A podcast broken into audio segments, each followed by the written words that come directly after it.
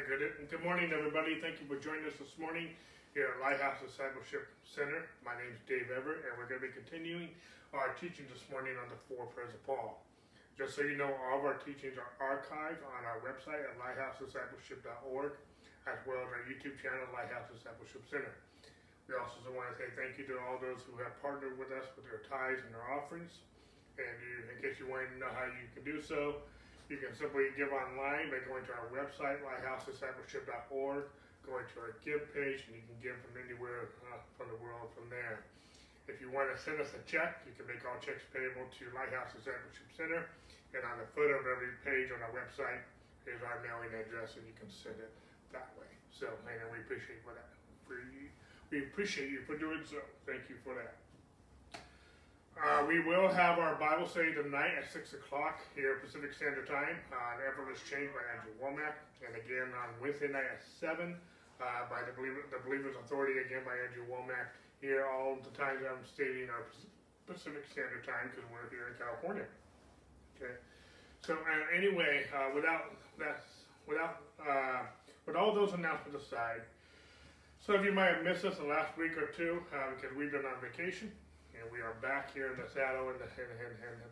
And uh, we did, though, pre-record uh, weeks uh, our seventh lesson on this teaching, and we did post it on Facebook as well as YouTube, as well as our our website.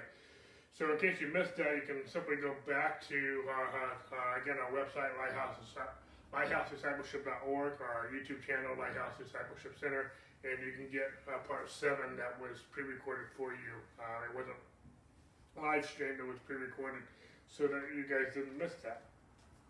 So I, we, we apologize for any interruption in that, but we are back in the, in the swing of things on uh, both Sunday morning and uh, Sunday night and Wednesday night services. Okay. But this is week. This is part eight of a eight-part series. I'm hoping to, to, to conclude this message this morning. Uh, because I want to start a new message next week but uh, I have a lot to cover still uh, here in, uh, before of Paul, so I don't know if I can get it all in one week. If not, we will go another week. So, uh, week nine. So, okay. Without that further ado, let me go ahead and give a message. Like I said, I have a lot to cover, and so uh, we want to get into that. So, excuse me. Um, it's been a, a, couple weeks since I've spoken, so um, a little dry in the throat. All right, so we're talking about the four prayers of Paul. And like I've said every week, Paul prayed more than four prayers. I get that question all the time, even though I keep saying it. Did Paul only pray four prayers? No, there's more than four prayers of Paul, and there's more than four prayers of Paul in Scripture. But there's four what I consider primary prayers of Paul that I use all the time in my own life and in, in ministry as a pastor. And these are four prayers that we are highlighting in this particular message. Okay, Paul did pray other prayers. Most of the other prayers that I've seen are very short prayers, and uh, but these are four what I consider primary prayers of Paul. And why do I, why am I saying this? Because I believe most of us, if not all of us, are where we are today in our walk with God because of Paul. Most of us would have never been introduced to Jesus and that would not understand salvation, would not understand uh, uh, the Christian life if it wasn't for Paul. Now, someone else might have preached the gospel to you, but they used the letters of Paul to do so. And so, and Paul, as an apostle of, uh, of grace, and, and, and, most of us have gleaned, because Paul wrote most, most two thirds of the New Testament. So it's hard for you to hear the gospel without hearing Paul. And if Paul, who has revealed the gospel to us, is praying a prayer, and not only is he praying a prayer, but he wrote out the prayer so we can study it and glean from it. We all have gleaned from Paul.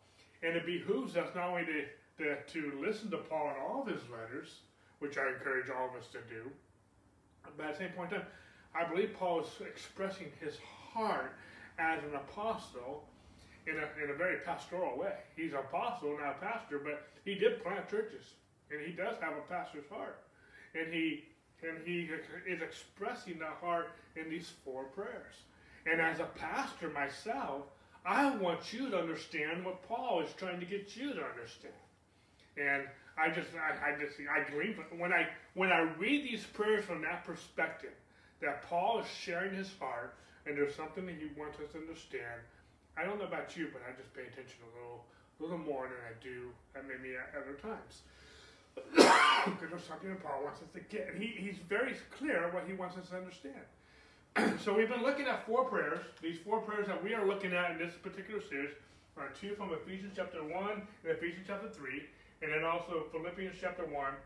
And then this last one that we're focusing on again today, we, we did it last week. That was pre-recorded. In case you missed it, you can go to the archives and get it there. But we are we are going to finish up on this last prayer, the prayer of Paul in, Colossians chapter one. Okay. Excuse me. So let's read this prayer again from Colossians chapter 1, and then we'll get into it. Okay? For this reason, we also, since the day we heard it, do not cease to pray for you and to ask that you may be filled with the knowledge of his will and all wisdom and spiritual understanding, that you may walk worthy of the Lord, full, fully pleasing him, being fruitful in every good work, and increasing in the knowledge of God.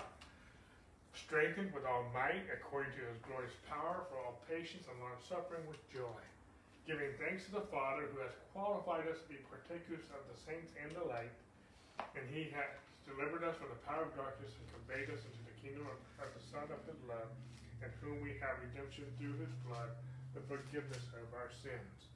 Now, last week, like I said, it was, this was pre-recorded, but last week we we talked, we really capitalized on this first phrase there's a very similar phrase that Paul had in the first prayer that we covered in Ephesians chapter 1 for this reason.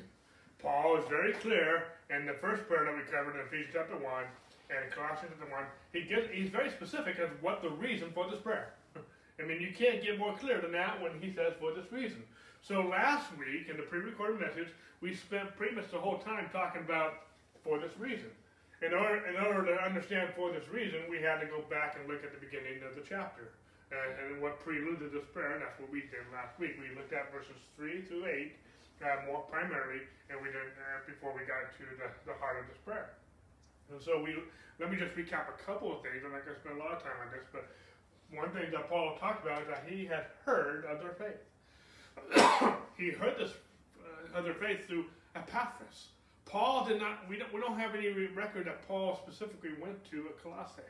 He may have, and we don't have any record that he didn't go, but we don't have any record that he did go. We don't have any evidence of that. Okay? Uh, uh, either that or it's not clear that he went or didn't go. Okay? But Paul had heard of their faith. and how did he hear of his faith? To Epaphras. Epaphras was from Colossae. And he was, uh, uh he was, a, and, and Paul, we mentioned how there were several times how Paul had mentioned this man and he how he even Philemon mentioned that he was a fellow prisoner of his. And Paul thanked God for the love that Colossians has shown not only to God but also to each other. Very similar language that Paul in, uh, uh in the in, the in, the introduction uh, of Ephesians chapter one, Paul almost begins with the same letter to Colossae. Paul did go to Ephesians uh, or Ephesus uh, he did not necessarily go to Colossae, but he introduces both, both churches almost the same way. And we also piggyback on how true faith is more than a conviction of the mind, it transforms the heart to love. There, there, there is a transformation in the mind, but there is a renewing of the mind that we talk a lot about in this church, but it also transforms the heart to love. Okay? And See, when we understand God's love for us, we can then love one another. Paul was commending them for their love to God and commending them for their love for one another. John says it this way we love because he first loved us. You cannot love God, you cannot love yourself, you cannot love each other the way you should without first receiving his love. That's impossible. Okay? And so, uh, but his love and true faith is transforms the heart to love. Okay. We also talked about, we'll get, we'll get into this a lot more deeper, there's more to salvation than just forgiveness. By saying that, I am not watering down salvation. I mean, forgiveness. Forgiveness is foundational, it's essential. And I, in one sense, forgiveness is more important than some of the other benefits of salvation, but there's more benefits to salvation than just forgiveness. For example, when I say forgiveness is our righteousness is the foundation, and I'm going to be spending the next eight weeks to the end of the, this calendar year on talking about righteousness starting next week if I get done with this message. If not, we'll, we'll, we'll start in two weeks. But Righteousness is the foundation. But just like this house that we are preaching this gospel from, the foundation is the most important part of this building. But it's not the only part. If all we had was a foundation, but we had no walls, we had no roof, we had no windows, we had no door, we had no plumbing, we had no electricity, this, this house would be pretty empty. But the most important part of this house is the foundation. Because if the foundation is not good, the whole house can come crumbling down. The foundation is essential, but the foundation is not the only component of this house. Okay? That making sense? It's, it's the most important part, but it's not the only part. Forgiveness is the most important part because without forgiveness, you can't enjoy any of salvation. But it's not the only part of salvation. That's what I'm trying to say here. And I believe that's what Paul was trying to convey in all four of these prayers, specifically this prayer in Colossians. There's more to salvation than forgiveness of sins. In other words, there is more to salvation than most of us have understood and comprehended. And that's one thing Paul is conveying in all four of these prayers, specifically this Paul prayer to the Colossians. And I've said this before, but I want to say it again. To the degree that we understand how God's kingdom works and apply it in our lives, we can experience heaven on earth. To the degree that we understand how God's kingdom works and apply in our lives, we can experience heaven on earth. We all want to experience it, but we are all we are all experiencing a different degree of God's kingdom in our lives because we all have a different understanding of how His kingdom works, and we all are applying His kingdom in our lives at different levels. That making sense? The kingdom is the same for everybody, but we all have a different understanding, and we all have a different application to that kingdom, and therefore our experiences are different. Okay? Back to the prayer. For this reason, we also, since the day we heard, do not cease to pray for you, and to ask that you may be filled with the knowledge of his will in all wisdom and spiritual understanding. This whole concept of Paul praying that we would be filled with the knowledge of his will is the same thing he's been saying in all four of these prayers. If there's one common denominator in all four of these prayers, is that Paul is praying that we would be filled with the knowledge of his will. Okay? And so, Paul, see, Paul just expressed in the previous verses before he started his prayer that Epaphras, good report of them, he had just expressed their faith in Christ Jesus. He had just expressed their love for him and his love and his own love, as Paul the apostle, his love for them. We spent time talking about these things last week, but Paul had just expressed these things in the first eight verses of this epistle, this letter. And Paul prayed that they would be filled with the knowledge of his will. Not just that they would not just have the knowledge of his will, but that they would be filled with it. Okay, filled overflowing with the knowledge of his will. Even we talked about last week how Paul, even Paul longed to know Jesus more. Just because Paul is saying that we should know know his will more, that's not a put down. Even Paul himself wanted to know Jesus more. He said this in Philippians that I may know him in the power of his resurrection, the fellowship of his sufferings, and be conformed to his death. Okay. The New Testament apostles also gave themselves continually to prayer and to preaching and teaching God's word. It says in the book of Acts, chapter 6, that but, he, but we, the apostles, give ourselves a continuing to prayer and to the ministry of the word. The reason Paul, the apostles appointed the seven, like Stephen and Philip, among six, uh, among five others, is that so that they can be continued to prayer and to the ministry of the word. So when the time comes, the reason we want to have a staff for our church is so that we can give ourselves more than prayer into the preaching of God's word. But when we are doing everything, not because we want to, because there's no one else to help us out, uh, we, we, we, we are limited in how often and how consistent we can be in prayer and ministering the word as pastors and teachers. That's not a put down, that's just a fact. Okay? And that's just how it works. Okay? It's like in the business, if the manager, if the manager, the owner of the business doesn't have a staff, he's got to do everything. That's just how it works. Okay? You can't delegate something if you don't have anyone to delegate things to.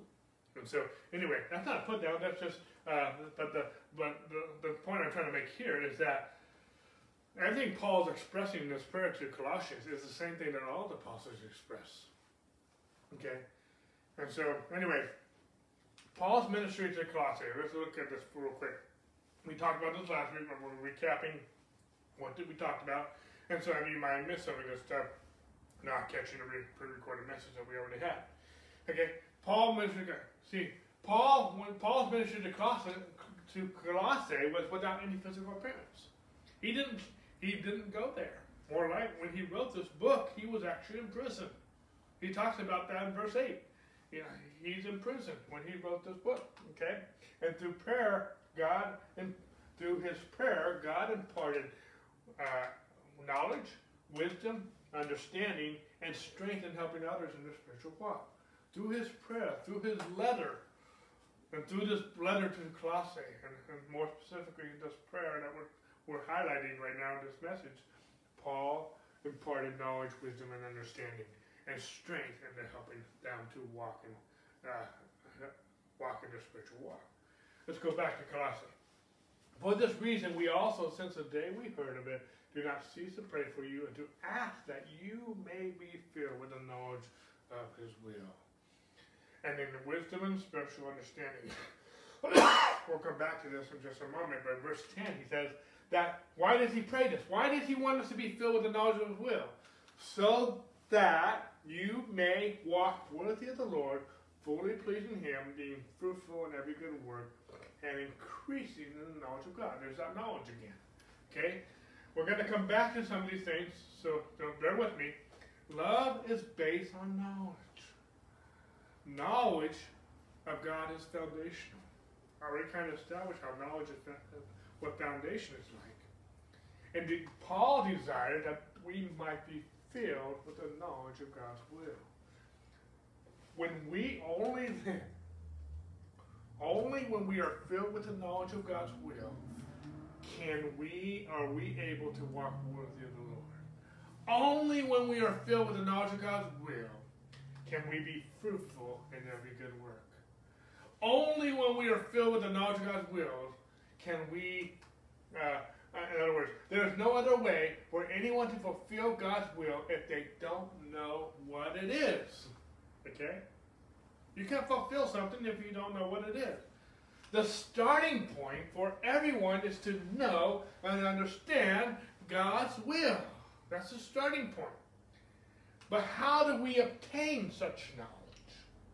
And we talked about this last week in our pre recorded message we listed three things how to obtain the knowledge of God. The first one that we talked about is desire. If you don't desire it, I can't help you. no one can help you. I can teach it, I can create an atmosphere for it, I can I can dissect it, but I can't give you the desire. That comes from you. Jeremiah says it this way, and you shall seek me and find me when you search for me with all your heart. God said this in the book of Jeremiah Jeremiah 29, verse 15. But we have to seek him and find him when we search him for with all of our heart. People often ask God for the knowledge of his will. But, there's that big but in the way, okay? But, I'm going to go back. People often ask God for the knowledge of his will, but they are not seeking him with all their hearts. Okay? No one who has ever sought God with all their hearts have ever been disappointed. Nobody. Okay? So how do we obtain the knowledge of God? The first thing we is we have to desire. The second thing is the Holy Spirit is the dispenser of God's wisdom. We looked at this briefly last week in 1 Corinthians 2. But God has revealed to them revealed them to us through his Spirit. But the Spirit searches all things, yes, the deep things of God. Verse 11. What man knows the things of a man except the spirit of the man, which is in him? Even so, no one knows the things of God except the Spirit. Verse 12. Now we have received, we have received not the Spirit of the world, but the Spirit who is from God, that we might know the things that have been freely given to us by God. There's a lot here in this in this letter to Corinthians. and so, but Paul saying one thing, we can't know the things of God, that we can't know the things that are freely given to us without the Spirit of God. It's the Spirit that reveals the things of God, the deep things of God. It's the Spirit of God who reveals the things that have already been freely given to us by God. There's been many things in this salvation that I talked about a minute ago that have been freely given to us. But we can only know them by the Spirit of God. It's the Spirit who is our teacher. It's the Spirit who is our guide. One of the primary ministries of the Holy Spirit is to reveal God's will to us. He has many other aspects, but one of the primary aspects and purposes of the Holy Spirit is to reveal to us God's will. In John 16, Jesus said before he went to the cross, However, when he, the Spirit of truth, has come, he will guide you into all truth. For he will not speak of his own will, of his own authority, but whatever he hears, he will speak and will tell you things to come. We must depend on the person of the Holy Spirit to teach us and to guide us. Excuse me.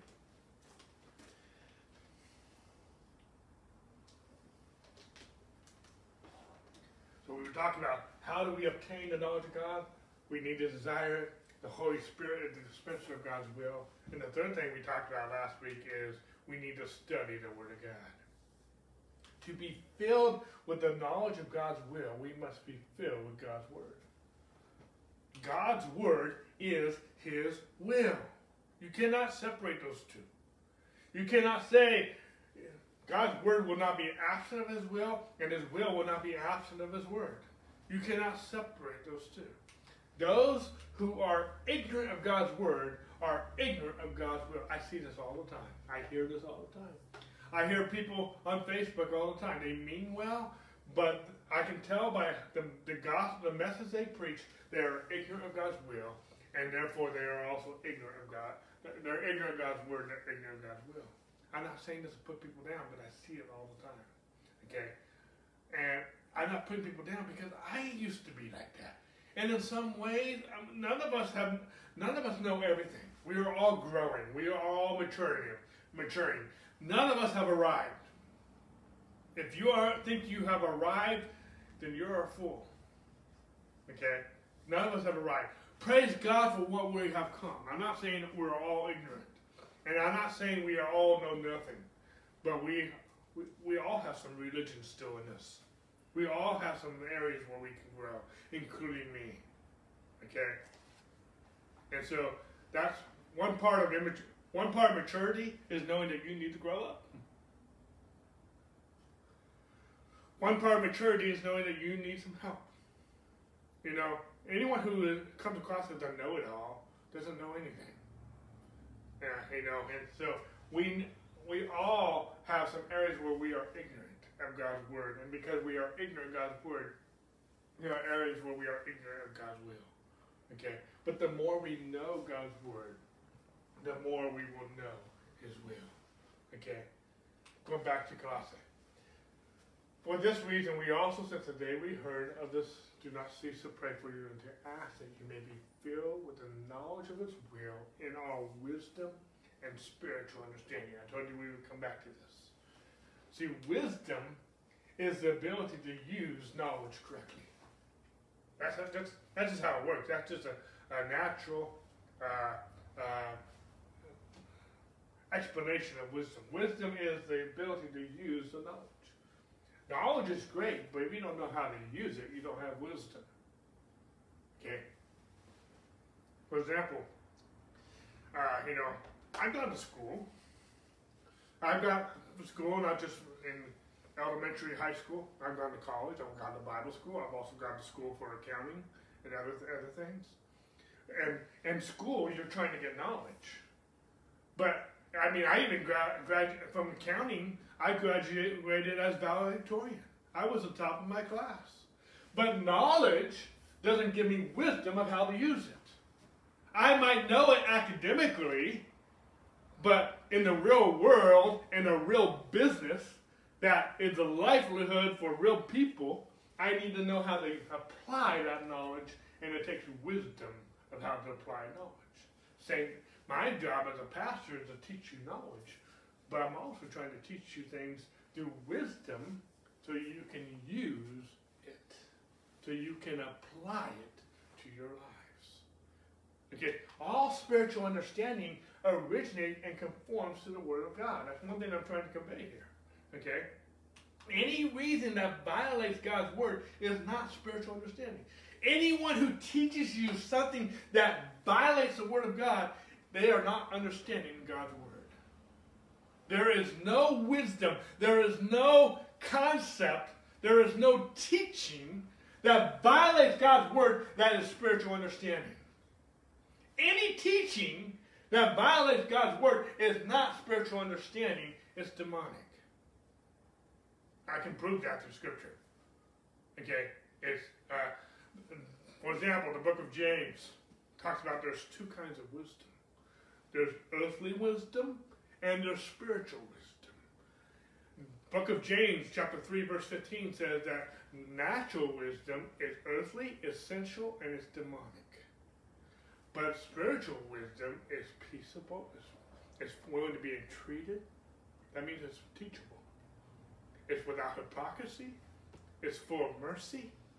And, there's a whole list of things in, in uh, James chapter 3, verse 17 of what wisdom, uh, spiritual wisdom is. Okay? But anything that violates God's word is not spiritual understanding. There's many people who have taken scripture and made a doctrine out of it that violates God's word. And it's not spiritual immaturity. It's not spiritual understanding. It's actually spiritual immaturity. okay? Knowledge, wisdom, and understanding must work together. Here's an example how these three things, knowledge, wisdom, and understanding, work together. For example, the mind is like the hardware of a computer. It has the capacity to store information. The mind is like a hardware of a computer. It has the capacity to store information. But it's useless without software and data. A computer without any software, a computer without any data, is useless. It has the capacity, but it's useless without the data, without the software.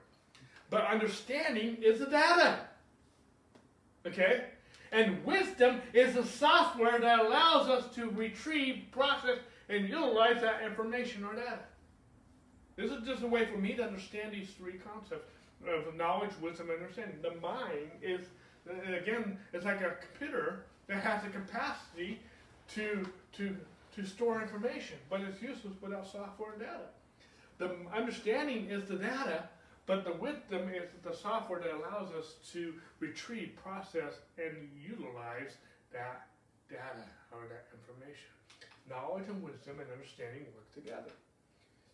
So, going back to Colossians, for this reason, we also, since the day that we heard it, do not cease to pray for you and to ask that you may be filled with the knowledge of his will, in all wisdom and spiritual understanding, that you may walk worthy of the Lord, fully pleasing him, being fruitful in every good work and increasing in the knowledge of God. We're not done with these verses yet, okay? But Paul prayed that we would know God's will, that we would be filled with wisdom and spiritual understanding, that we would walk worthy of the Lord, that we would be fruitful in our in our walk, in our lives. Is this not good? Do you not want to know God's will? Do you not want to be filled with wisdom and spiritual understanding? Do you not want to walk worthy of the Lord, pleasing Him? And do you not want to be fruitful in every area of your life? We can do none of these things without a proper knowledge of God's will. We can't do any of these things without knowing His will, without knowing His Word. Okay? Knowing God's purpose and plan for our lives is indispensable for a Christian life. Your Christian life cannot function without knowing the purpose and plan of God for your life. Your life cannot function, and it cannot function properly anyway. There's some people are trying to function in the Christian life without the, knowing the purpose and of God. And that is just foolishness. Okay? Going back to verse 10. That you may walk worthy, we're going to come back to that. of the Lord, fully pleasing Him, being fruitful and every good work, increasing in the knowledge of God. Let's deal with this fruitfulness in light of the knowledge of God before we go back to talking about the first part of this verse. Okay? The fruit of knowing God's will. Let's talk about this for a moment. Paul says, I want you to be fruitful in knowing God's will so that you can walk worthy of the Lord, being pleasing to God, and being fruitful in every good work. There's, there's three things primarily that Paul is talking about in this particular verse in, in Colossians chapter 1, verse 10. That we would walk worthy of the Lord, that we be pleasing to God, and that we be fruitful in every good work. That is the fruit of knowing God's will. The fruit of knowing God's will is that these three things will take place in your lives. There is no way we can walk worthy of God's will without knowing His will. There is no way that we can please God without knowing His will. And there is no way we can be fruitful without knowing His will. Okay? Knowing God's will is not a one time experience. We increase in the knowledge of His will. Colossians 1.10 says that you may walk worthy of the Lord, fully pleasing Him, being fruitful in every good work. Not just some good work, but every good work, and increasing in the knowledge of God. Okay? If you are not growing, you are not being fruitful. If you are not growing, you are dying. A tree, an animal, a plant, a human being that is not growing is dying. That's just how it works.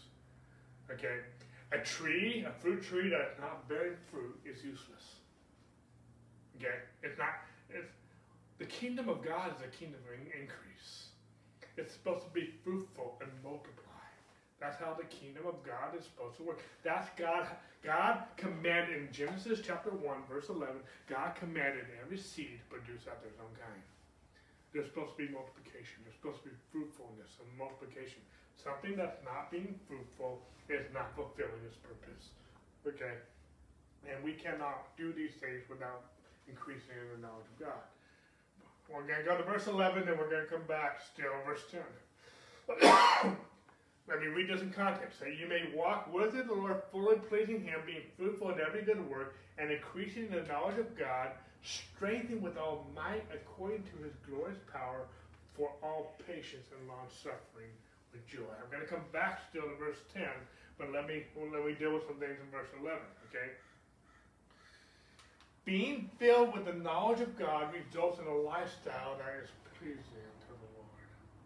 Okay as we experience the blessing of knowing His will, we will be strengthened through His power. I know that's deep, so let me slow down a minute. As, not before, not after, as we experience the blessing of knowing His will, we will be strengthened through His power.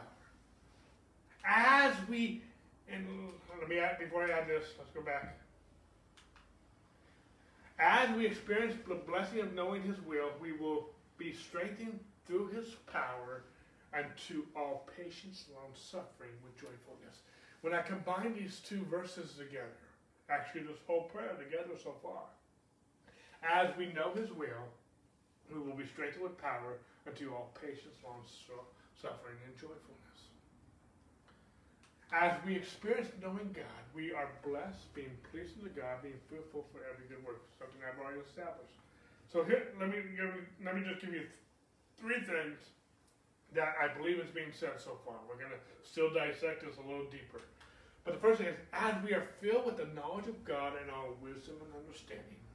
Okay, that's verse 9. Okay.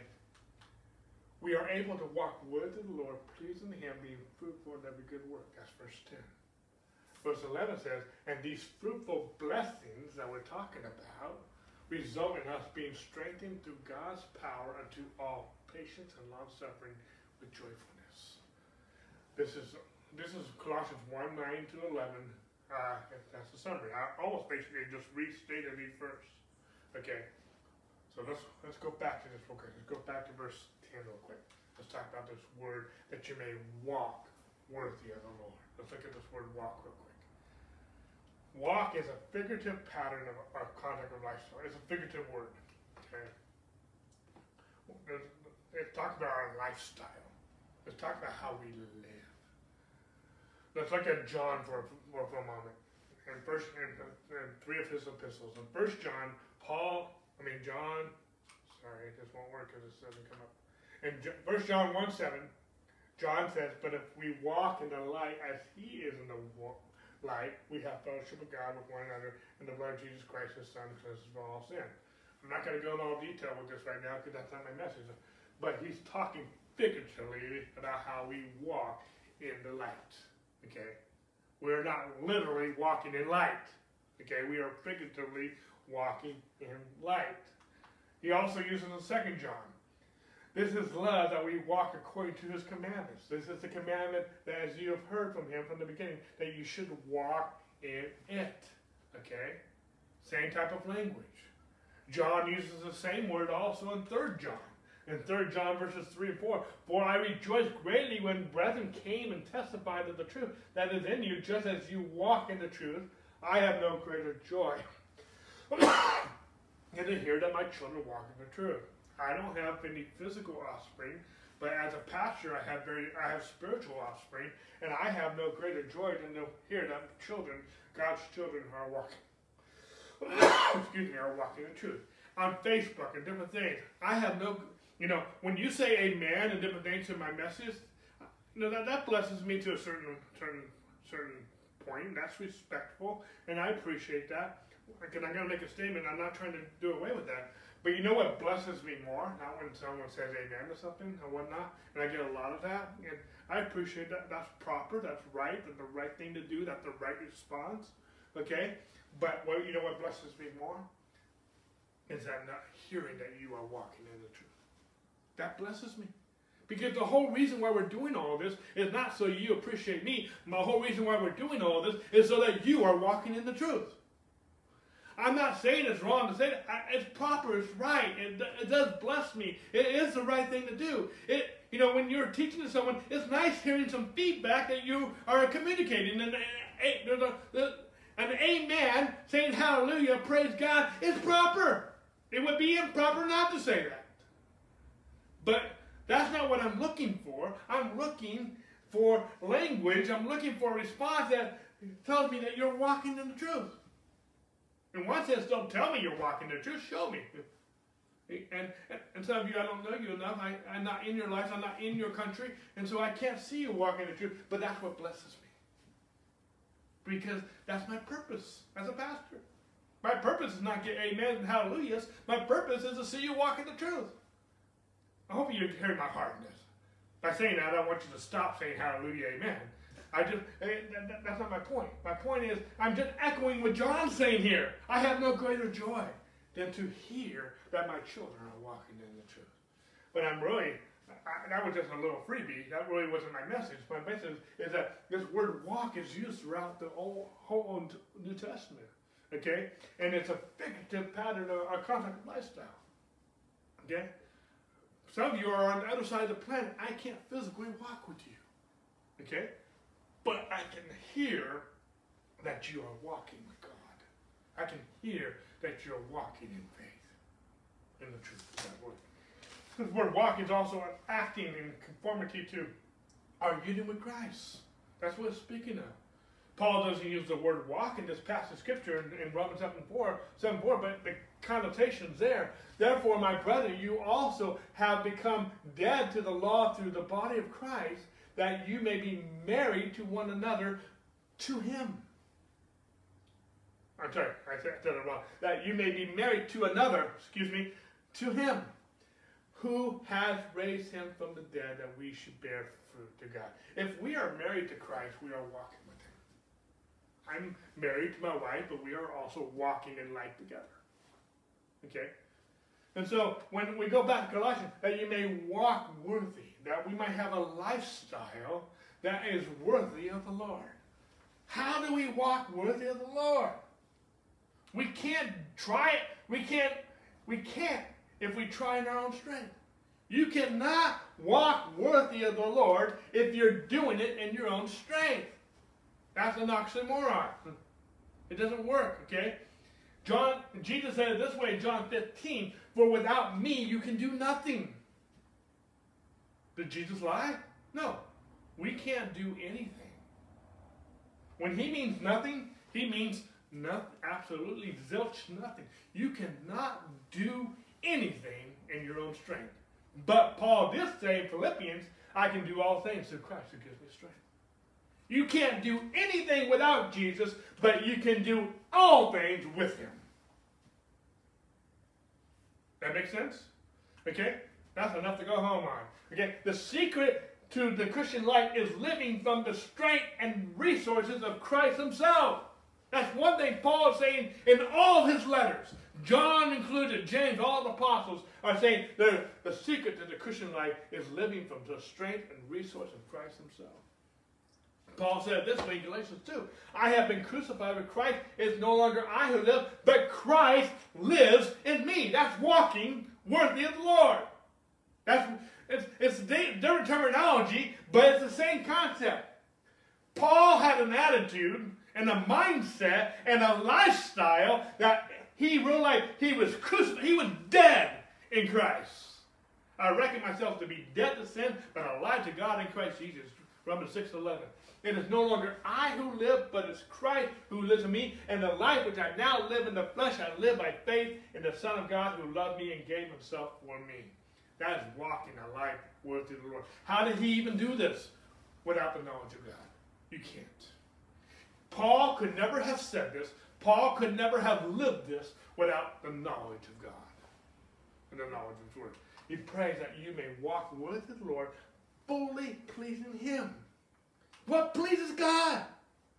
If He's our Abba, if He's our Master, if He's our King, if He's our Lord, if He's our God, what pleases God? Hebrews says, without faith it's impossible to please Him. When you come to Him, must believe that He is, and He is a rewarder of those who seek, diligently seek Him. Paul says it this way in Romans, for without whatever is not of faith is sin. Does sin please God? No. So anything that's not of faith doesn't please him. Now that, that seems like a heavy, heavy pill to swallow, okay? Paul said this way, right? in verse 16 he says, I'm not ashamed of the gospel, for it is the power of God to salvation. For in it, what the gospel, the righteous God is revealed from faith to faith, so that we, the righteous, the just, can live by faith. One of the common uh, teachings of the, of the gospel is that the just, the righteous, shall live by faith. We don't just uh, we don't just have faith, we live by it. We live this life by faith. And without faith, it's impossible to please God. And anything that's not of faith is sin. So any life that we live without faith is sin. If you are living a life without faith in God, where does faith come from? The Word of God. And you can't, the will of God is the Word of God. And if you don't know the Word of God, you don't know the will of God, you cannot live by faith because without the Word of God, there is no faith. And anything that's without the Word of God, anything without the knowledge of God, anything without God, anything without faith is sin. But we're not supposed to live a life of sin. We're supposed to live by faith. That's how Paul said in Galatians 2 The life I now live, I live by the faith of God who loved me and gave himself for me. That's actually right here. Paul said, The life which I now live in the flesh, I live by faith. Not by sin, but by faith. Where? Faith in who? The Son of God. Who loved me and gave himself for me. What pleases God? Faith pleases God. Trusting God. We call ourselves believers. Why are we believers? Because we believe. How did you get saved? You heard God's word and you believed it and you were saved. We are saved by grace through faith. It's not just faith and it's not just grace. You can't have, if you have grace but you don't believe it, you're not saved. And if you have faith and you're not believing in His grace, you're not saved. It's not just having faith. You can have faith in yourself. You can have faith in someone else. You can have faith in, in Santa Claus. But that's not going to save you. What's going to save you is faith in Jesus. It's grace. This God pleasing faith is specifically a faith in God's grace. This God, pleasing faith is not an act of holiness. Faith is not in our actions. It's not faith that is in our actions is not pleasing to God. That doesn't please God. If you have faith, but it's in somebody else or yourself, that doesn't please God. Because that faith did not come from God's word. Okay? That is not of God. But Romans 8, 8 says, So then they that are in the flesh cannot please God. True. But once your faith, once our faith for justification, our righteousness, is in God and not in ourselves, there are things we can do that please God. I want to slow down a minute and read this again. Once our faith for justification, that's the same word for righteousness, is in God and not ourselves, there are things we can do that please God. And these things that we do are called fruit. It's not the root, it's the fruit. And the fruit of our lives, because we are trusting in God, not ourselves, is pleasing to God. And when we have faith in God, there will be fruit, and it will please God. The fact that you don't have fruit, or the, bad that there's, the, fact, the fact that there's bad fruit, tells me that your faith is in something else, not God. That makes sense? Every fruit, every seed will produce fruit according to its kind. And if we have faith in God, there will be fruit that pleases God. Things that please God. Children obeying their parents. He says this in Colossians chapter 3, same book that we're reading. Okay? Doing good and giving finances. This is talked about in Hebrews chapter 13 among other scriptures. Praying for those in authority. He talks about this, about pleasing God. There's other things, there's a lot of things in the New Testament. I'm just highlighting, excuse me, I'm highlighting a few that, that if you read these scriptures, it will specifically say that, that these things please God. Praying for those in authority. Okay? Basically, a lifestyle that is consistent with the Word of God is pleasing God. Pleasing God has rewards. Okay? Hebrews 11.5 says, By faith Enoch was taken away so that he did not see death, and was not found because God had taken away. For before he was taken, he had this testimony that he pleased God. This is back in Genesis. But Hebrews 11 records him in the heroes of faith because he pleased? Ephesians 5 uh, says this. Excuse me. For we were once in darkness, but now are in light in the Lord. Walk as children of the light. There's that word walk. For the fruit of the Spirit is in all goodness, righteousness, and truth. That's kind of a short version of the fruit of the Spirit that we see in Galatians 5. Finding out what is acceptable to the Lord. Something that is, is acceptable to God is pleasing to Him. He doesn't accept things that are not pleasing to Him. Okay? That would be an oxymoron. Let's go back to Colossians. That you may walk worthy of the Lord, fully pleasing Him, being fruitful in every good work. Not just some good work. I want to be fruitful in my marriage. I want to be fruitful in my jobs.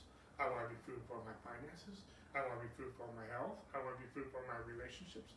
I want to be fruitful in every area of my life. And I want it to be good work, not bad work, not evil work. Okay? Paul prayed that our lives would bear. Our lives are supposed to bear fruit. Okay?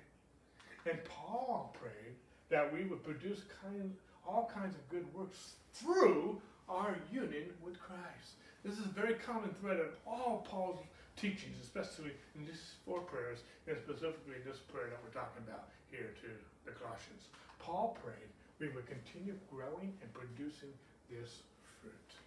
And good works are the fruit, are the fruit, not the root of our salvation. Doing good is not how you get saved. It's the fruit of being saved. We, we need to understand that. Okay, let's look at this real quickly. In Ephesians chapter 2, verses 8 to 10, I'm going to quote verses 2, 8 and 9 right now. For by grace you have been saved through faith. Those two things, I've already talked about those. And not of yourselves. It's not of yourself. Okay? It is a gift of God. Okay? A gift can't be earned, it's given. Not of works, lest anyone should boast. But verse 10 says this For we are his workmanship, created in Christ Jesus for good works. We are not saved by good works, we are saved for good works, which God prepared beforehand that we should what? Walk in them. There's that word walk again. Am I making sense? Walking worthy of the Lord.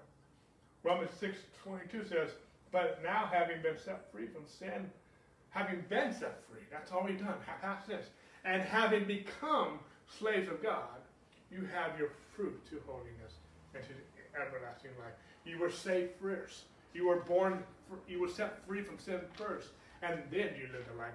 Then you have fruit of holiness. You do not live holy to be set free from sin. That is backwards.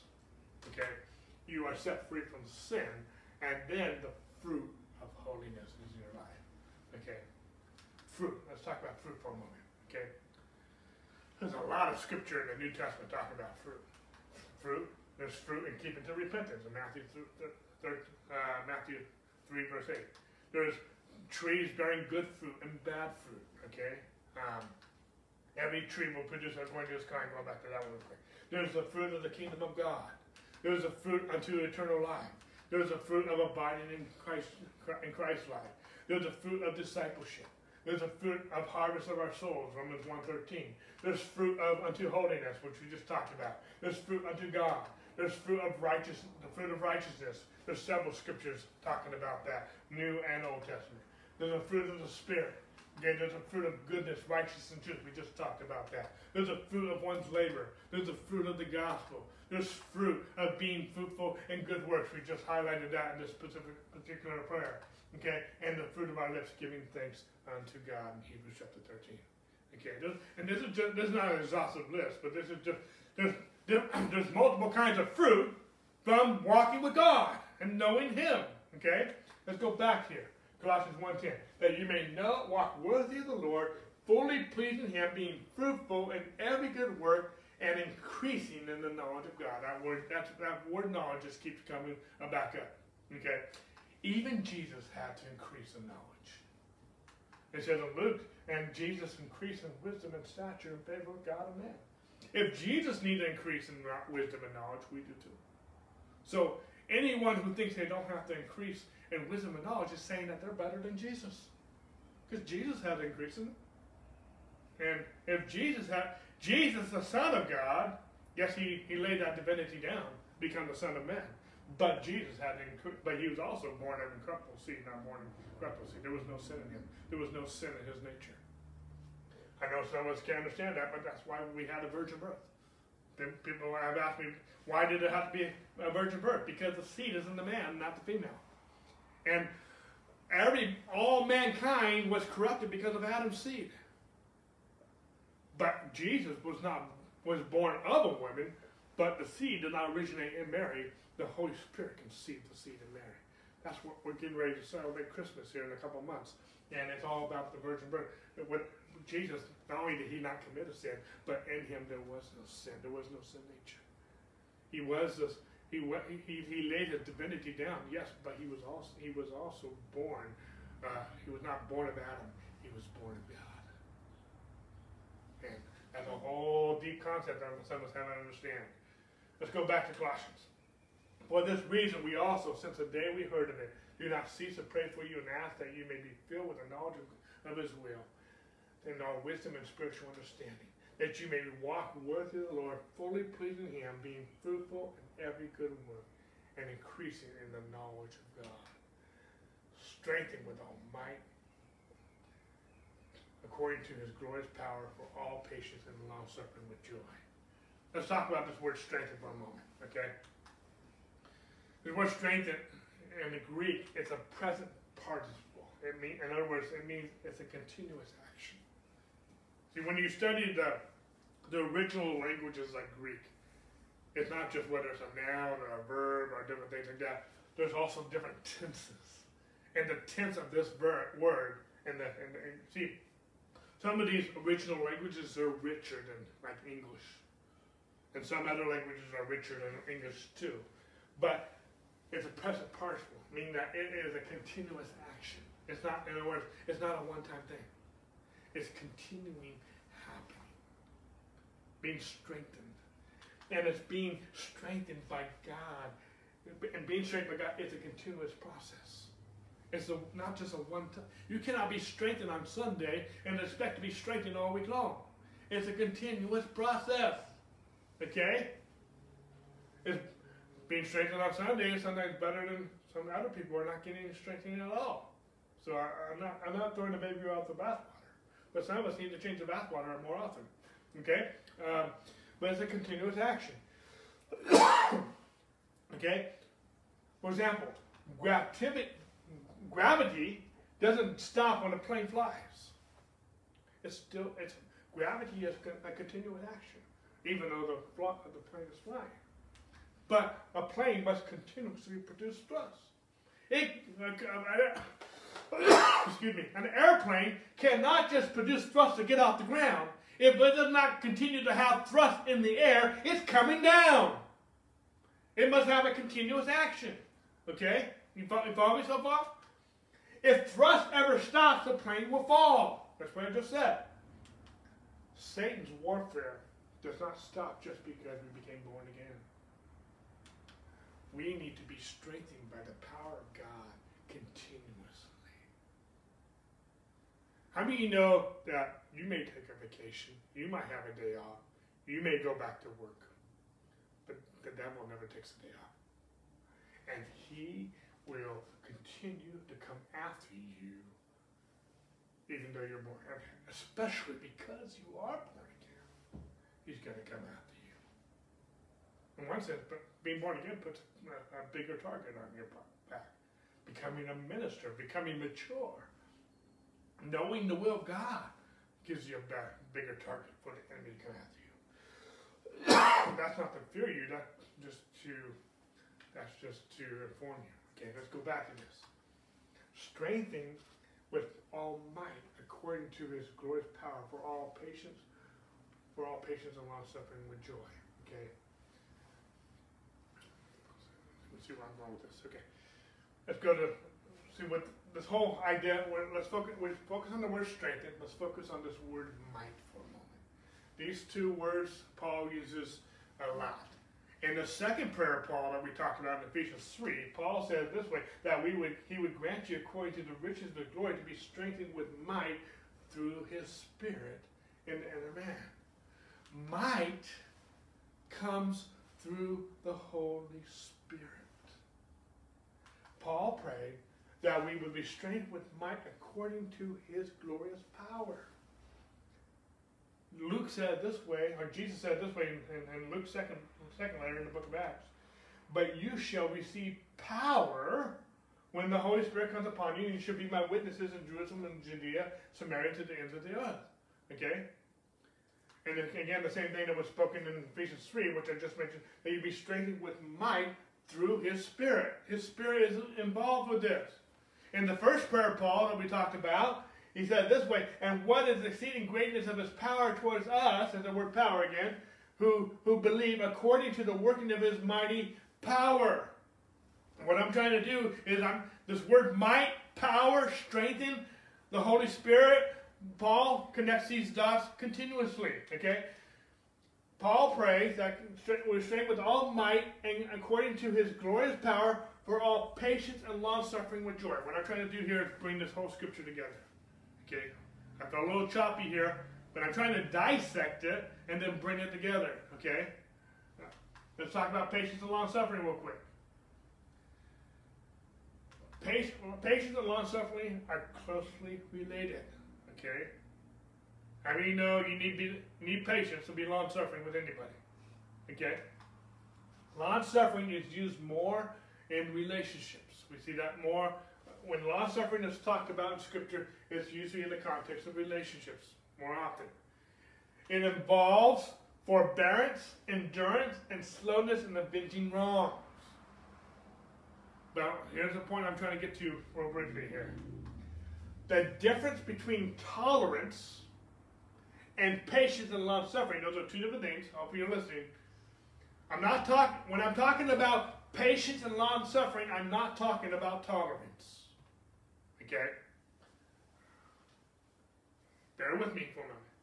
The difference between tolerance and patience and long suffering is joy. Paul said that he wants us to be strengthened with all might according to his glorious power. That's all done by the Holy Spirit. I just talked about that. For all patience and long suffering with joy. See, the world's counterfeit of patience and long suffering is easy to distinguish without this critical ingredient called joy. See, we are miserable when we try to operate in temperance for the flesh. When you try to tolerate something in the flesh, most of us are miserable because we're doing it in our own strength. We're doing it in our own ability. But temperance is the fruit of the Spirit. Okay? Patience is the fruit of the Spirit. Joy is a fruit of the Spirit. Tolerance is the best we can do on our own strength without the Spirit of might. And most of us, some of us, if, if, if our tolerance gives in because we're doing it on our own strength, the flesh wins. We get angry. We say something we shouldn't say. We do something we shouldn't do. We give in to the lust of the flesh. And sometimes the lust of the flesh, not only when we talk about the lust of the flesh, we think about immorality and stuff, and that can be part of it. But sometimes the lust of the flesh is to get angry at someone, to binge somebody, or say something, or do something that we shouldn't have done. We let our emotions become the best of us. And when we are strengthened by the power of his might, we can move into true patience and long suffering. True patience and long suffering actually rejoices before the desired end comes into view. You can't understand this, and how can you operate this? By the Holy Spirit.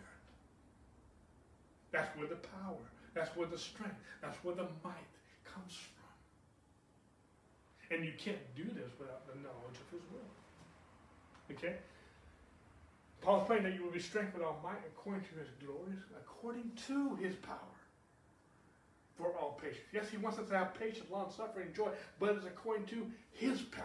It's according to his strength and his might by the Holy Spirit. But this goes right into the next verse, giving thanks. I, I think it's the NIV. It says giving joyful thanks. okay? To the Father who has qualified us to be partakers of the saints in the light. Let's talk about giving thanks. We can't operate in all patience and long suffering and joyfulness without thanks, without giving thanks. Thanksgiving focuses our attention on God.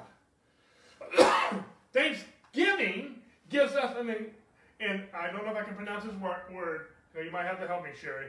Thanksgiving gives us an inoculation. Inoculation. Inoculation, thank you, against doubt and unbelief. I looked up this word in the thesaurus, and I don't know if I can pronounce it. I tried to practice, but that's why I have. That's why I'm married to a, a dictionary. Uh, Thanksgiving gives us an inoculation against doubt and unbelief.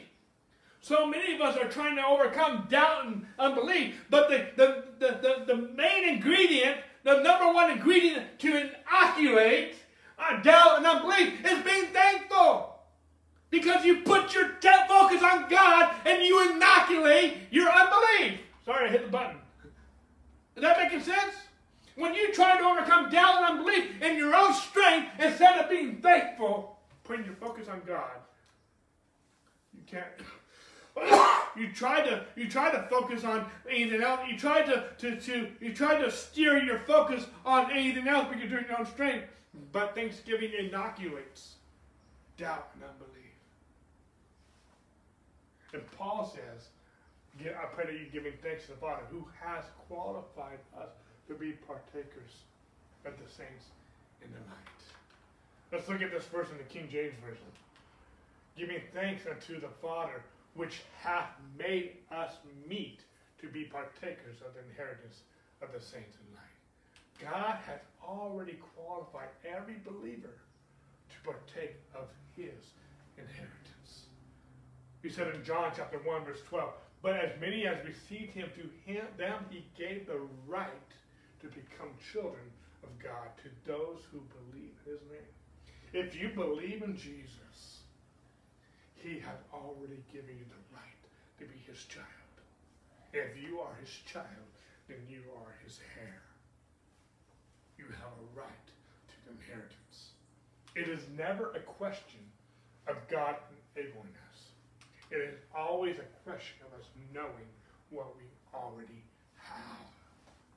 It's always a question of us believing what we already have, having faith in it. It's always a question of us acting on what we believe. Because faith without works is dead. If you believe it, you will manifest, you will act on it. Okay. Giving thanks unto the Father which hath made us meet to be partakers of the inheritance and light. God is not going to enable us in the future. God has already enabled us through Jesus Christ. Giving thanks unto the Father, which hath made us meet to be partakers of the inheritance of things. Let's look at this word meet that the King James uses. This word meet, econo. And it means to make sufficient or render fit to partake of God's inheritance. As children of God, we have already been supernaturally enabled to manifest the blessings of our inheritance. Going back to first to John. but as many has received him, to them he gave a right to become children of God, to those who believe in his name. Let's go back to Colossians real quick, but let's look at this from the NIV. And giving joyful thanks, there's that word joyful, to the Father who has qualified you. that's the way the NIV interprets this, translates this verse. To share in the inheritance of his, of his holy people in the kingdom of light. Let's talk about our inheritance real quick. See, an inheritance is an allotted portion. It is described as eternal life. Jesus said this way in Matthew 19, and everyone who has left houses or brothers or sisters or father our mother, our wife, our children, our fields for my sake will receive a hundred times as much and will inherit eternal life. Because of persecution, people have had to leave houses and brothers and family, even family members. He hits almost every family member right there. For, but it's not just leaving people. It's doing it for my sake because of persecution. If you read the context of Matthew 19, he's talking about persecution for my sake. Not because you did something stupid, not because you weren't able to forgive them, not be, but there's sometimes where you have you are uh, you have to leave certain things for His sake. He says you will receive a hundred times as much and will inherit eternal life, inheritance. It is an allotted portion. It is described as eternal life, and it's the part which one will have an eternal salvation, eternal salvation itself For example, the eternal salvation which God has assigned. You know, when we talk about salvation, we have we have spoken on this many times in this in this church. But we talk about how it's wholeness, it's healing, it's prosperity, and it's deliverance. But salvation also includes being born again. And really that's the foundation of it all. But it, it, it, includes the forgiveness of sins, which again is the foundation, which I talked about at the beginning of our message this morning. There's also vast stores of wisdom and vast stores of understanding is also in this seed called salvation, which is Christ. Let's go back to Colossians. For this reason, we also, since the day we heard of it, do not cease to pray for you and to ask that you may be filled with the knowledge of his will and all wisdom and spiritual understanding, that you may walk worthy of the Lord, fully pleasing him, being fruitful in every good work and increasing in the knowledge of God strengthened with all might according to his glorious power for all patience and long suffering with joy, giving thanks to the Father who has qualified us to be partakers of the saints in the light. He has delivered us from the power of darkness and conveyed us into the kingdom of the Son of his love, in whom we have redemption through his blood, the forgiveness of our sins. Okay, that's the prayer. I just recited the prayer. We, we dealt with uh, basically through verse 12, and then now we're getting into verses 13 and 14. Okay, the conclusion of this prayer. See, Paul said a lot of these things that he said here in verse. Let's read this again. He has delivered us from the power of darkness and conveyed us into the kingdom of his Son, of his love, in whom we have redemption through his blood, the forgiveness of our sins. Paul said almost the same exact things in his first prayer that we covered in Ephesians 1.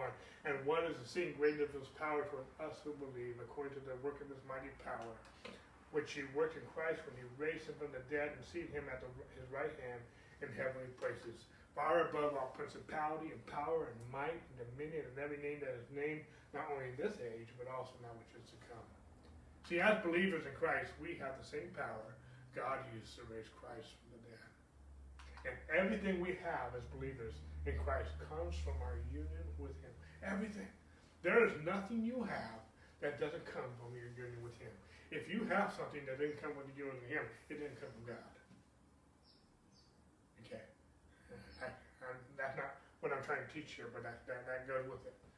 Everything that is true of Christ is true of us.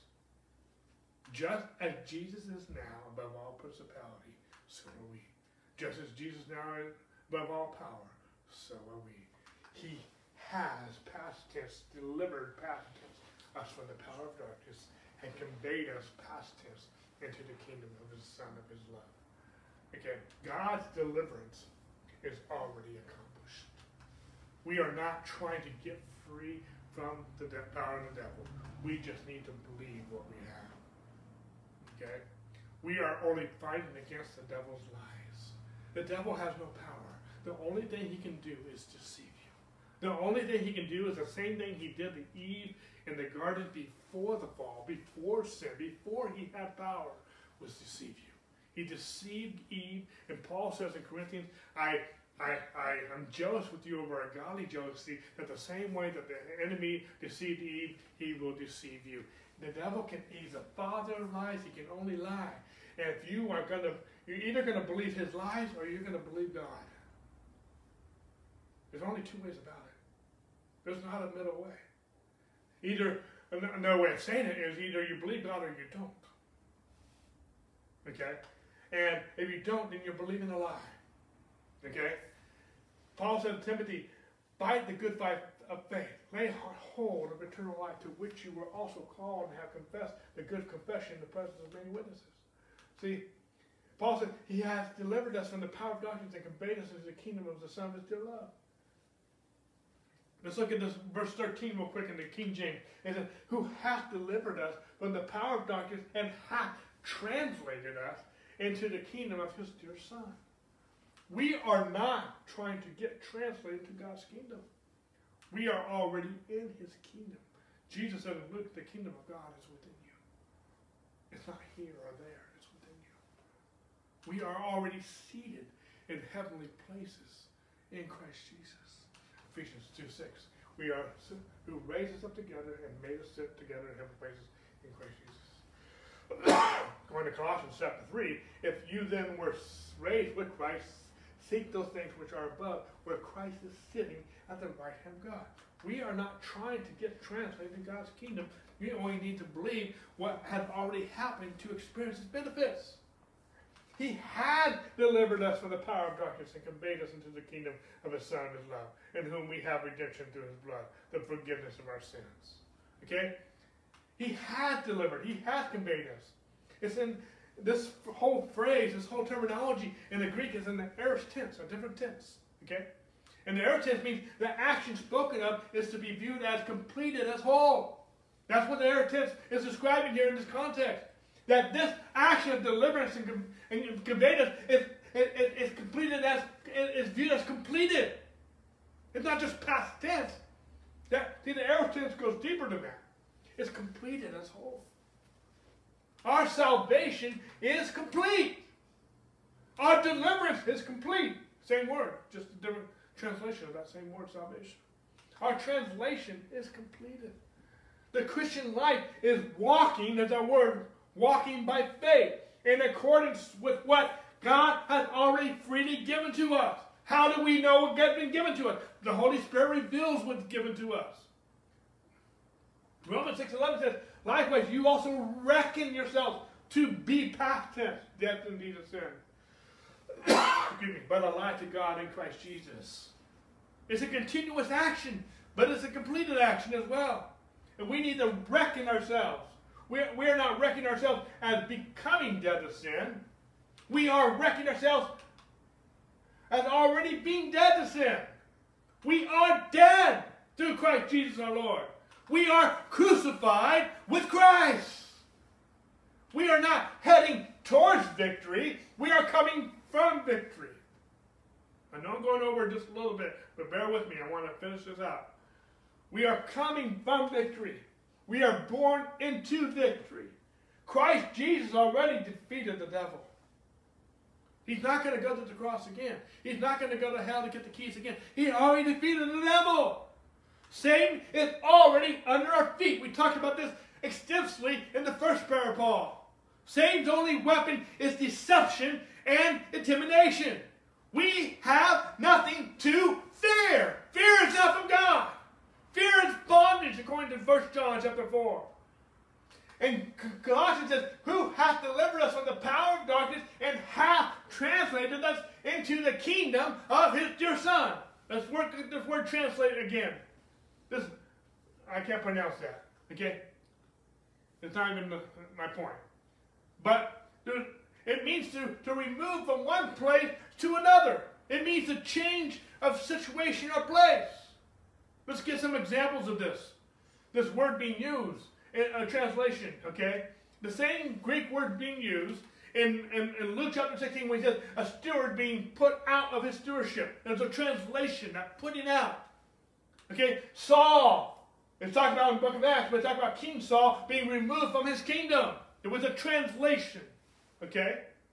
Why is, why is it Greek? Because it was talked about in the book of Acts, which is Greek. Okay? Paul turning people from idols is the same word is being used. The same word is being used. Faith removing mountains is the same word being used. Okay? Being translated to the kingdom of your son, the verse that we're talking about right here in this prayer. See, the believer is completely removed from the kingdom of darkness, completely removed. It's in the aorist tense. We are completely removed from the kingdom of darkness and completely conveyed or brought into the kingdom of the dear Son. You cannot be in two kingdoms. We are translated from the kingdom of darkness into the kingdom of his dear Son. Satan is not my king, Jesus is my king.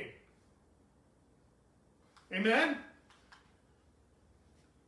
Who hath delivered us from the power of darkness and hath translated into the kingdom of his dear Son. And in the King James, there's a colon at the verse 13. Verse 14 after the colon, in whom we have redemption through his blood, the forgiveness of our sins. Redemption is not something we are striving to obtain. Redemption is an accomplished fact. We are the redeemed of God. We are redeemed. Hebrews 9 says, Not with the blood of goats and calves, but with his own blood he entered the most holy place once for all, having obtained eternal redemption. I'm going to be talking about this in more detail when we get into talking about righteousness next week. Okay? And for this reason, he is the mediator of the new covenant by means of death for the redemption of the transgressions under the first covenant, that those who are called may receive the promise of the eternal inheritance. Verse, Hebrews 10.10, 10, by that will we have been sanctified, past tense, have been sanctified, through the offering of the body of Jesus Christ once and for all. I'm going do this a little fast, and I'm going to teach on this a lot more detail later. Okay? Hebrews 10 14 says, For by the one offering he has perfected forever those who are being sanctified. We have been perfected forever. The redemption that has already occurred is in our born again spirits. It's in seed form, but it's already there. And our born again spirits are already forgiven and perfected as Jesus is. Jesus said, and answer said, Most assuredly say to you, unless one is born, he cannot see the kingdom of God. He went on to say, What is born of the Spirit is Spirit, what is born of the flesh is flesh. And we are born of the Spirit. We are born of God. We and if you see, unless you are born again, you can't you can't even see what we're talking about. You cannot perceive it. You cannot understand it. Not only can you not enter the kingdom of God, you cannot even see the kingdom of God if you are not born again. Paul said it this way Therefore, if anyone is in Christ, he is a new creation. All things have passed away, all things have become new. And in First John it says, love has been perfected among us in this that he may be we may have boldness in them just because as he is right now, so are we in this world. Our born again spirits are already forgiven and perfected as Jesus. But the redemption of our bodies and souls is not complete. Our spirits are born again, but the redemption of our bodies and our souls is not complete yet. I'm not going to teach on this in thoroughly, but I'm going, to, uh, to share a few verses that speak towards this. 1 Corinthians 15, 53 to 54. But this corruption must put on incorruption, and this mortal must put on immorality. He's talking about after Jesus comes again. So when this corruption has put on immorality, then shall be brought to pass the saying that is written, Death is swallowed up in victory. 1 Corinthians 13, for we know in part and we prophesy in part, but when that which is perfect has come, then that which is in part will be done away. He's still he's talking about our flesh. He's talking about our, our, our souls and our body. Okay? When I was a child, I spoke as a child. I understood as a child. I thought as a child. But when I became a man, I put away childish things. For now we see in a mirror dimly, but then face to face. Now I know in part, but then I shall know just as I also am known. In Ephesians 1.14, who is the guarantee of our inheritance until the redemption of the person's possession to the praise of the glory. There's a lot of verses. I'm not going to go into all this detail right now. But our born again spirits are already forgiven and perfected just as Jesus is. But the redemption of our bodies and souls is not complete yet until Jesus comes. Okay, I'm not going to go into all that detail right now. That's a whole other teaching. It's yes, it's part of this prayer in a sense. But uh, hey, but our spirits, that's the part that, that's the part that's really part of this prayer, is that we are already redeemed, in whom we have redemption through his blood, the forgiveness of our sins. Our spirits, we are a spirit, we have a soul, and we live in a body. Our spirits are redeemed. I'm going to do, in this new year of 2022, I'm going to do a whole teaching on redemption. I'm going to do a whole teaching on being redeemed, and I'll get into a lot more detail. I'm going to be doing teaching on righteousness next, which has a lot to do with redemption, but I'm going to go into redemption uh, uh, a little more details here. Okay, but let's look at a little few things. Redemption. Redemption is a buying back, a setting free by paying a ransom of price. Okay? See, when we understand redemption, God created us for Himself. And everything God created was good. There was no sin. God did not create sin. Okay? Everything was good. But Adam sold mankind into slavery to the devil. And Jesus bought us back through his precious blood. See, in Colossians, again, in whom we have redemption through his blood to the forgiveness of our sins. This is illustrated in the book of Hosea. The whole book of Hosea. Hosea was a very different prophet than all of the other prophets. His life was an illustration of what Christ was going to do. See, Hosea, when the Lord began to speak to him by Hosea, the Lord said to Hosea, Go take yourself a wife of the harlotry and, and children of harlotry, for the land has committed great harlotry by departing from the Lord. So he went and took Gomer, the daughter of Diblaim, and, and she conceived and bore him a son. In verse 2, so I, Hosea 3 2, so I bought her, Gomer, to myself for 15 shekels of silver and one and one half homers. I'm not going to go all in detail, teach on Homer, on, on, uh, on Hosea. Uh, uh, I'm trying to wrap this up. I'm already uh, way over time, uh, but I'm trying to wrap this teaching up. In the same way that Hosea bought his wife, who was a harlot, God had bought us with his blood. We were have sinned and fall short of it. We, in one sense, were all harlots. But God has bought us. She did not deserve to be her, his wife but he bought her anyway. And we did not deserve God. We did not deserve this redemption. But it, we, Hosea did not purchase Gomer because she deserved it. He did because she needed it. And he did it because he loved, he was merciful. And God has bought us not because we are good, but because of his great mercy. It is through Christ's blood that redemption has been provided. There is no self effort that could bring the divine favor we needed. There is no human works that could bring the divine favor we needed. There is no self righteousness that could bring the divine favor we needed. Christ's blood was enough. Christ's blood alone satisfied our death. Christ's blood alone satisfies our death penalty. Christ's blood alone redeemed us. Our debt is paid in full. We are redeemed. Our redemption is eternal. It can't be touched. It's eternal. It's not physical. It's not natural. Hebrews 9.12 says that not, not with the blood of goats and cows, but with his own blood he entered the most holy place once for all, having obtained eternal redemption. And I'm going to be teaching on this a lot more in the coming year. But in the Old Testament, sin was punishable by death. Ezekiel says, The soul who sins shall die. And the Son shall not bear the guilt of the Father, nor the Father the guilt of the Son. The righteousness of the righteous shall be upon himself, and the wickedness of the wicked shall be upon himself. So The soul must die. okay? But the shedding of blood in the Old Testament sacrifice, sacrifices symbolize this death penalty that Jesus died on the cross. He not only became our sin, he became our death penalty. And the blood of Jesus was not symbolic, but the actual life of God. And the blood of Jesus purchased our redemption. We are purchased. Jesus has our title deed. And it's Jesus, He's our testator. And the life of God purchased our redemption. It's purchased, it's paid for.